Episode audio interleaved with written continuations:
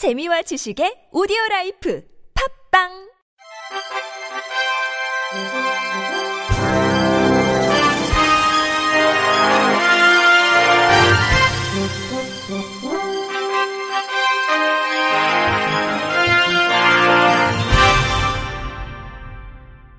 청취자 여러분 안녕하십니까? 9월 8일 목요일 KBIC 뉴스입니다. 오늘부터 저희 KBIC는 브라질 리우에서 벌어지고 있는 축제 현장의 소식을 전해드리고자 합니다. 패럴림픽 첫날 어떤 스토리가 만들어졌을까요? 복제TV 박정인 기자가 종합했습니다. 네, 안녕하세요. 복제TV 보도국 박정인 기자입니다. 제15회 리우 패럴림픽 개회식이 브라질 마라카낭 주 경기장에서 한국 시간으로 오늘 아침 6시부터 9시까지 진행됐습니다. 브라질 출신 연출가 프레드 갤리가 연출을 맡은 리우 패럴림픽 개회식은 용기, 투지, 영감, 평등 등 패럴림픽의 가치에 따라 약 4시간 동안 진행됐고요. 알파벳 순서에 따라 한국은 37번째로 입장했습니다. 기수는 장애인 국가대표 휠체어 테니스 이하걸 선수가 선두로 섰고 정재준 선수 안장 등 대표팀 선수들이 태극기를 흔들며 뒤를 이었습니다. 이제 본격적인 12일간의 열전이 시작된 건데요. 이번 리오 패럴림픽은 160개국 4,461명의 선수들이 참가합니다.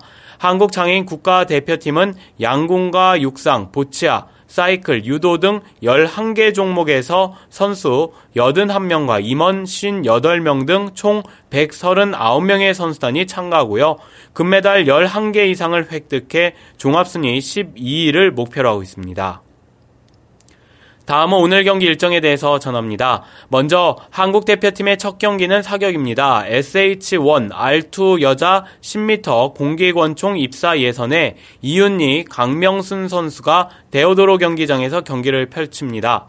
이어서 같은 시간에 바라 경기장에서 탁구 경기도 열립니다. 저녁 9시부터 SM3 예선 남자 단식에 김정석, 정영일 선수가 출전하고요.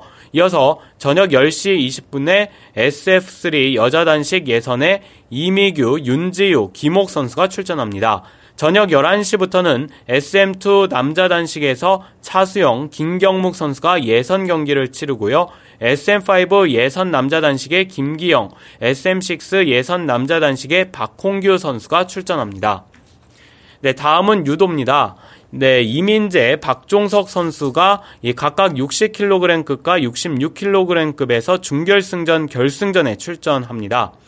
네, 마지막으로 수영 경기입니다. 네, 잠시 후에 SF, S4 자유형 100m 예선에 조기성 선수가 출전하고요. S14 배영 100m 예선에 이인국, 조원상 선수, S14 배영 100m 예선 강정은 선수, S12와 S13 저병 100m 예선에 한동호 선수가 출전 예정입니다. 네, 오늘은 아무래도 첫 경기이고 예선전 경기이기 때문에 결과보다는 일정 위주로 소식을 좀 전해드렸습니다. 내일 9일 한국 시간으로 금요일이죠. 브라질 시, 리우 시간으로는 8일이 되겠는데요. 내일 경기는 탁구와 사격, 역도, 육상, 조정, 수영, 휠체어 테니스에서 예선전과 준결승까지 열릴 예정입니다.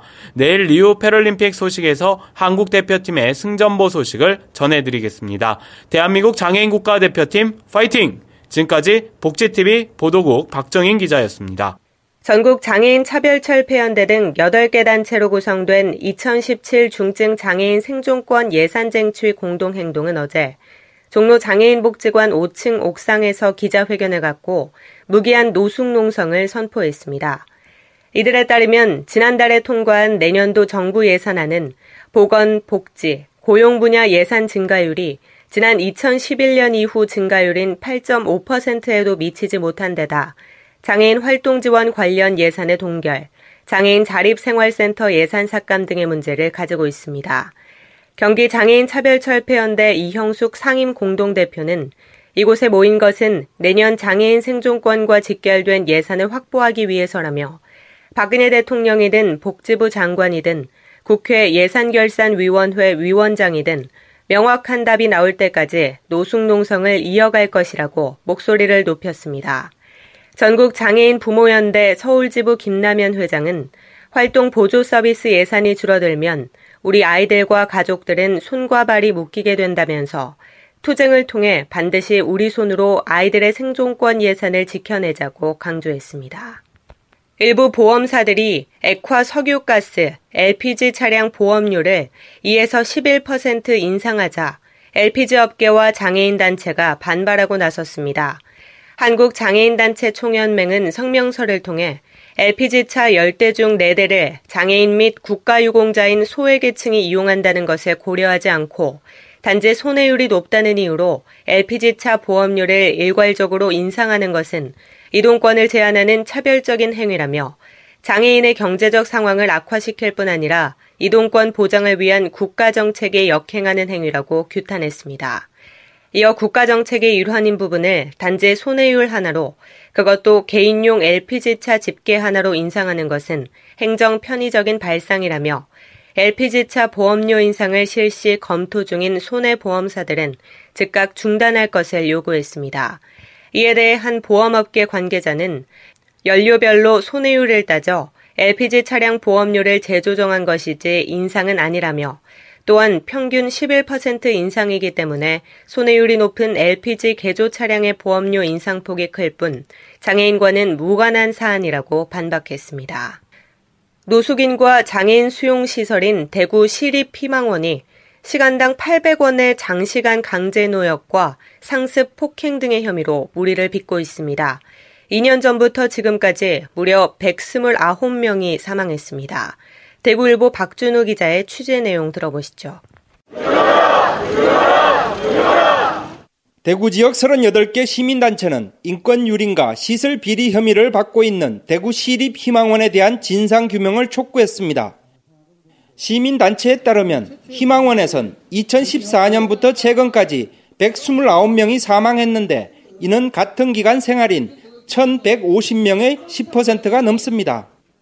인터뷰 장애인 지역 공동체 조민재 사무국장. 수년 동안 일어났던 예, 거주인 사망과 폭행 그리고 강제 노동 그리고 예, 급식 횡령에 이르는 다양한 비리와 인권 침해에 관련돼서 희망원 청은 129명 사망자 중 123명은 병원에서 6명은 시설에서 사망했다고 해명합니다. 거주인들이 강제 노동에 시달렸다는 의혹도 제기됐습니다. 외부 병원에 간병 도우미로 나가 하루 종일 일하고 만 원을 받거나 시간당 800원 정도를 받고 식사당번 경비 등 시설 내 각종 노동에 투입됐다는 겁니다. 1980년 대구 천주교회 유지재단이 대구시로부터 수탁받아 36년째 운영 중인 희망원은 정부와 시로부터 연간 100억 원의 지원을 받고 있습니다. 국가인권위원회는 지난달 현장 조사에 들어갔고 이달 말 결과를 발표할 예정입니다.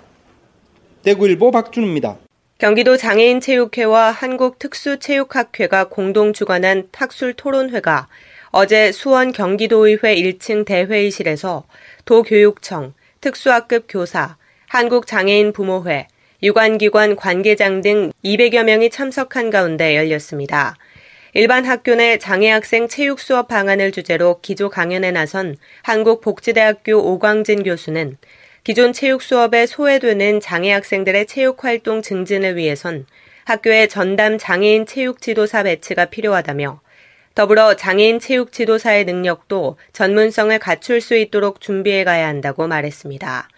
이어 자원봉사의 선진적 전략에 대해 김기용 용인대학교 교수는 자원봉사 유형별 분석 및 전담 직원 배치와 스포츠 종목별 관련 동호회 섭외, 상호 봉사, 지역 봉사단체와 MOU 체결 등으로 자원봉사 선진화 방안을 모색해야 한다고 설명했습니다.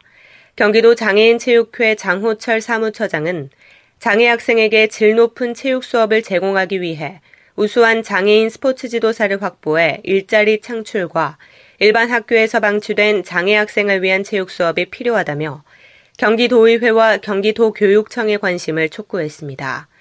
이에 대해 경기도교육청 장은주 장학관은 도내 장애 학생들이 체육 활동을 보장받을 수 있도록 노력하겠다고 했고 도의회 교육위원회 남종섭 의원은 장애 학생들이 학교 교육 과정에서 체육 수업에 소외되지 않도록 정책을 수립하고 도교육청과 연계 등의 과제를 해결할 수 있도록 많은 관심을 부탁드린다고 전했습니다. 끝으로 날씨입니다. 내일은 전국에 가끔 구름이 많겠으나 대기 불안정으로 강원 영서와 경북 내륙은 오후에 소나기가 오는 곳이 있겠습니다. 한편 동풍의 영향으로 강원 영동과 경상 동해안은 대체로 흐리고 오후 한때 비가 오는 곳이 있겠습니다. 아침 최저 기온은 17도에서 22도, 낮 최고 기온은 23도에서 30도가 되겠습니다. 바다의 물결은 동해 중부 전 해상에서 2에서 4m로 매우 높게 일겠고 그 밖의 해상에서는 0.5에서 2m로 일겠습니다. 이상으로 9월 8일 목요일 KBRC 뉴스를 마칩니다. 지금까지 제작의 이창훈, 진행의 조소혜였습니다. 고맙습니다. KBIC